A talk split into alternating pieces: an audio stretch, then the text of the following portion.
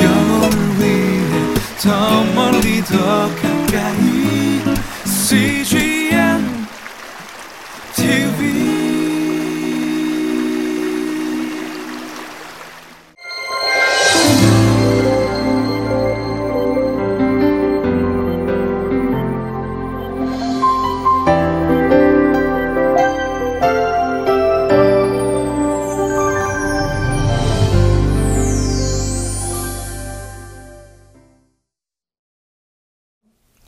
사랑합니다. 축복합니다. 예수님께서 여러분을 생명의 삶으로 인도하십니다. 우리는 누군가로부터 좋은 소식을 듣기 원합니다. 무소식이 희소식이라는 말이 있지만 소중한 사람, 중요한 일일수록 우리는 직접적인 소식을 기다립니다. 여러분은 어떤 소식을 전하며 어떤 소식을 듣기 원하십니까? 분만실 앞에서 아이의 출산 소식을 기다리는 초조한 아빠의 모습을 봅니다. 배고픈 자녀들을 맛있는 저녁을 준비하고 자신을 부를 엄마를 바라보며 밥이 다 되었다는 소식을 기다리는 아이들을 봅니다. 우리의 삶은 크고 작은 소식들로 가득합니다. 그렇다면 여러분은 하나님과의 관계 속에서 어떤 소식을 기대하십니까? 하나님께서도 저와 여러분에게 귀한 소식을 듣기 원하십니다. 우리의 작은 기도 소리도 놓치지 않으시는 하나님. 오늘 말씀을 통해 하나님의 음성을 듣는 시간이길 원합니다. 오늘 본문 역대상 22장 2절에서 19절까지의 말씀을 함께 보겠습니다.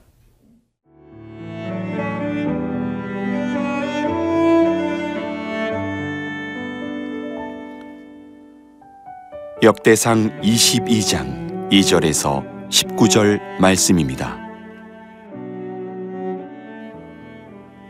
다윗이 명령하여 이스라엘 땅에 거류하는 이방 사람을 모으고 석수를 시켜 하나님의 성전을 건축할 돌을 다듬게 하고 다윗이 또 문짝못과 거물못에 쓸 철을 많이 준비하고 또 무게를 탈 수 없을 만큼 심히 많은 옷을 준비하고 또 백향목을 무수히 준비하였으니 이는 시돈 사람과 두롯 사람이 백향목을 다윗에게로 많이 수운하여 왔습니다.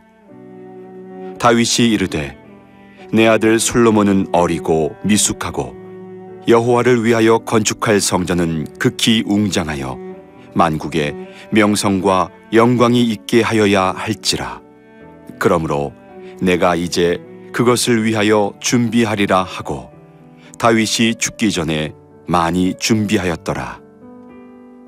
다윗이 그의 아들 솔로몬을 불러 이스라엘 하나님 여호와를 위하여 성전 건축하기를 부탁하여 다윗이 솔로몬에게 이르되 내 아들아 나는 내 하나님 여호와의 이름을 위하여 성전을 건축할 마음이 있었으나 여호와의 말씀이 내게 임하여 이르시되 너는 피를 심히 많이 흘렸고 크게 전쟁하였느니라. 네가 내 앞에서 땅에 피를 많이 흘렸은즉 내 이름을 위하여 성전을 건축하지 못하리라. 보라 한 아들이 내게서 나리니 그는 온순한 사람이라 내가 그로 주변 모든 대적에게서 평온을 얻게 하리라. 그의 이름을 솔로몬이라 하리니 이는 내가 그의 생전에 평안과 안일함을 이스라엘에게 줄 것임이니라. 그가 내 이름을 위하여 성전을 건축할지라. 그는 내 아들이 되고 나는 그의 아버지가 되어 그 나라 왕위를 이스라엘 위에 굳게 세워 영원까지 이르게 하리라 하셨나니. 이제 내 아들아 여호와께서 너와 함께 계시기를 원하며 내가 형통하여 여호와께서 내게 대하여 말씀하신 대로 내 하나님 여호와의 성전을 건축하며 여호와께서 내게 지혜와 총명을 주사 내게 이스라엘을 다스리게 하시고 내 하나님 여호와의 율법을 지키게 하시기를 더욱 원하노라. 그때 내가 만일 여호와께서 모세를 통하여 이스라엘에게 명령하신 모든 규례와 법도를 삼가 행하면 형통하리니 강하고 담대하여 두려워하지 말고 놀라지 말지어다. 내가 환난 중에 여호와의 성전을 위하여 금 10만 달란트와 은 100만 달란트와 놋과 철을 그 무게를 달 수 없을 만큼 심히 많이 준비하였고 또 제목과 돌을 준비하였으나 너는 더할 것이며 또 장인이 네게 많이 있나니 곧 석수와 목수와 온갖 일에 익숙한 모든 사람이니라. 금과 은과 놋과 철이 무수하니 너는 일어나 일하라. 여호와께서 너와 함께 계실지로다 하니라. 다윗이 또 이스라엘 모든 방백에게 명령하여 그의 아들 솔로몬을 도우라 하여 이르되 너희 하나님 여호와께서 너희와 함께 계시지 아니하시느냐?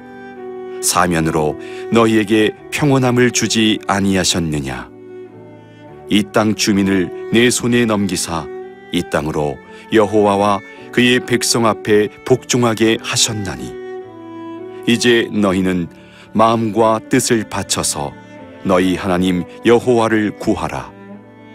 그리고 일어나서 여호와 하나님의 성전을 건축하고 여호와의 언약궤와 하나님 성전의 기물을 가져다가 여호와의 이름을 위하여 건축한 성전에 드리게 하라 하였더라. 다윗에게는 꿈이 있습니다. 성전을 건축하는 것입니다. 다윗은 돌을 다듬는 사람들을 모았습니다. 그리고 돌을 가져다가 다듬었습니다. 시돈과 두로 사람들을 통해 건축에 사용될 백향목을 가져옵니다. 다윗은 최고의 성전을 짓고자 최선을 다합니다. 5절 말씀입니다. 다윗이 이르되 내 아들 솔로몬은 어리고 미숙하고 여호와를 위하여 건축할 성전은 극히 웅장하여 만국의 명성과 영광이 있게 하여야 할지라 그러므로 내가 이제 그것을 위하여 준비하리라 하고 다윗이 죽기 전에 많이 준비하였더라. 다윗은 성전을 건축해 모든 열방에 하나님의 명성과 영광을 드러내기 원합니다. 그러나 아쉽게도 다윗은 성전을 짓지 못합니다. 8절 말씀입니다. 여호와의 말씀이 내게 임하여 이르시되 너는 피를 심히 많이 흘렸고 크게 전쟁하였느니라. 내가 내 앞에서 땅에 피를 많이 흘렸은즉 내 이름을 위하여 성전을 건축하지 못하리라. 하나님은 다윗에게 성전 짓는 것을 허락하지 않으십니다.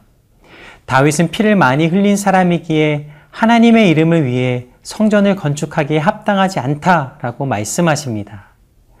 때로 기대와 다른 소식을 듣게 됩니다. 성전을 짓는 것이 나쁜 요청도 아니고 오히려 하나님을 기쁘시게 하는 것인데 다윗은 오히려 안 된다는 답을 들었습니다. 보통 거절당하면 어떤 마음이 듭니까? 섭섭하고 화가 나죠. 나를 위한 것이 가로막혀도 화가 나는데 오히려 상대방을 위한 것이 거절당하면 더 실망스럽고 섭섭할 수 있습니다. 이게 우리가 예상할 수 있는 일반적인 반응입니다. 그러나 믿음에서 온 비전은 다릅니다. 성전 건축은요, 다윗의 성공을 위한 목표나 성과가 아닙니다. 그저 하나님을 사랑하는 고백입니다. 그러기에 자신이 할 수 없어도 상관이 없었습니다. 오히려 아들 솔로몬에게 할 수 있도록 해주신 하나님께 감사드립니다. 솔로몬이 아들이기 때문이 아니라 이 성전이 하나님께 드리는 진정한 사랑의 마음이었기에 누가 건축을 하는 것이 그에게는 중요하지 않았습니다. 최고의 것을 하나님께 드리는 마음은 변함이 없습니다. 하나님을 향한 다윗의 마음이 이 시간 저와 여러분의 마음이길 간절히 소망합니다. 다윗이 보기에 솔로몬은 아직 어려서 준비하기에 벅찹니다. 솔로몬에게 성전 건축은 큰일입니다. 그래서 다윗은 솔로몬이 할 수 있도록 성전에 필요한 물품들을 준비합니다. 다윗이 온 힘을 다해 준비했기에 솔로몬이 성전 건축을 수월하게 진행할 수 있습니다. 여기서 우리가 생각할 것이 있습니다. 다윗이 하나님께 들은 소식은 표면적으로는 너는 성전을 짓지 못한다는 실망스러운 소식입니다. 그러나 성전을 짓지 못한다는 것이 아니라 다윗이 짓지 못한다는 것입니다.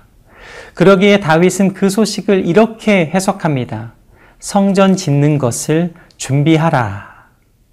놀라운 것은요, 이것이 하나님께서 기뻐하신 뜻입니다. 내가 하지 않지만 여전히 하나님의 뜻을 알기 원하고 행하기 원하는 마음입니다. 이것이 비전이고 이것이 진실한 믿음의 삶입니다. 우리의 삶을 돌아볼 때 과연 나는 누군가를 위해 무엇을 준비할 수 있을까요? 병상에 누워 있는 친구의 완쾌의 소식을 기다리며 간절히 기도했던 기억이 있습니다. 주님을 영접하도록 한 영혼의 영접 소식을 기다리며 몇 년을 기도해 본 적도 있습니다. 기도 후에 듣는 소식은 때로는 실망이 될 때도 있고 때로는 기쁨이 될 때도 있습니다. 오늘 다윗의 모습처럼 그럼에도 불구하고 우리는 기도해야 할 이유가 있습니다. 그럼에도 불구하고 여전히 하나님에 대한 사랑으로 행해야 할 것, 그것이 있습니다. 여러분은 지금 어떤 소식을 위해 기도하고 계십니까? 어떤 소식을 듣고 싶으십니까? 값진 소식일수록 인내가 필요할 때가 많이 있습니다. 정말 듣고 싶은 소식일수록 더디게 느껴지는 것 같습니다. 때로는 오늘 다윗과 같이 자신의 기대가 거절될 때도 있습니다. 그럼에도 불구하고 실망치 않고 하나님을 바라보며 나아가는 사람에게 하나님은 축복하여 주시는 줄로 믿습니다.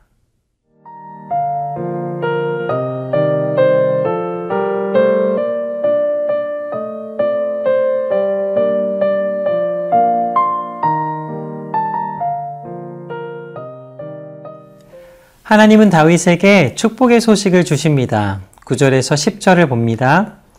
보라 한 아들이 내게서 나리니 그는 온순한 사람이라. 내가 그로 주변 모든 대적에게서 평온을 얻게 하리라. 그의 이름을 솔로몬이라 하리니 이는 내가 그의 생전에 평안과 안일함을 이스라엘에게 줄 것임이니라. 그가 내 이름을 위하여 성전을 건축할지라. 그는 내 아들이 되고 나는 그의 아버지가 되어 그 나라 왕위를 이스라엘 위에 굳게 세워 영원까지 이르게 하리라 하셨나니. 다윗의 헌신과 믿음을 보시고 그 아들 솔로몬에게 큰 복을 주십니다. 하나님이 친히 그의 아버지가 되실 것을 약속하십니다. 솔로몬의 왕위가 굳게 세워질 것이라는 복도 주십니다. 솔로몬은 다윗도 이루지 못한 성전을 지었습니다.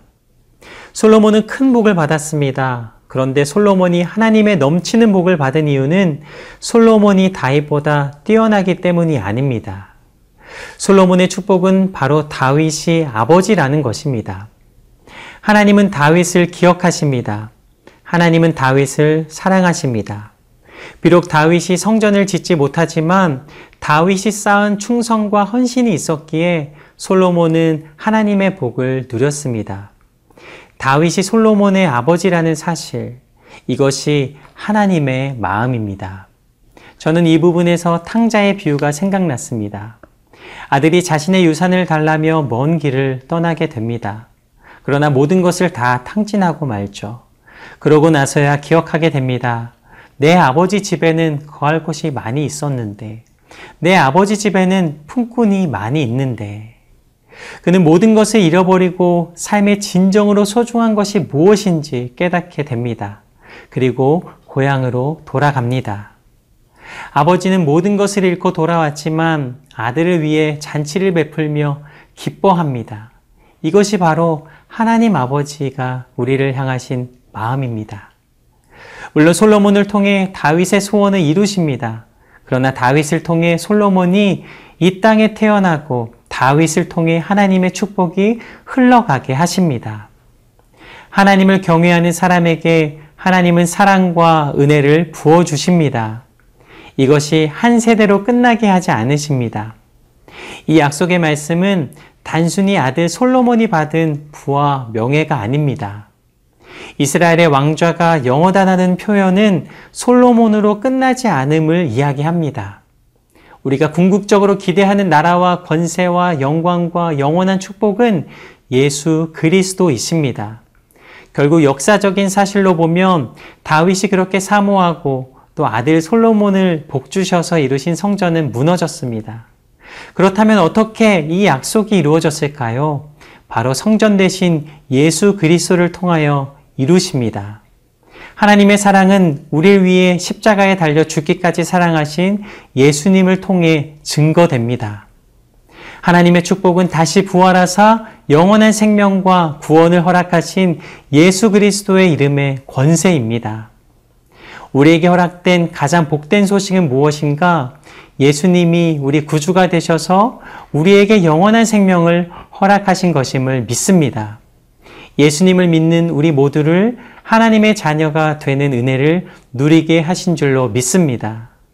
우리 세대에서 멈추지 않고 믿음의 세대가 이루어지도록 다음 세대까지 믿음의 본을 보이고 하나님의 기쁨의 소식을 전하는 저와 여러분의 삶이기를 간절히 소망합니다. 함께 기도하시겠습니다. 하나님 아버지, 우리에게 주신 귀한 은혜가 우리뿐만 아니라 다음 세대까지도 이루어질 수 있는 아름다운 은혜가 우리의 삶 가운데 이루어지게 하여 주옵소서. 오직 예수 그리스도의 복음이 온 땅과 열방 가운데 전해질 수 있는 아름다운 은혜가 이 하루도 우리 가운데 있게 하여 주옵소서. 감사함을 드리며 예수님 이름으로 기도드립니다. 아멘.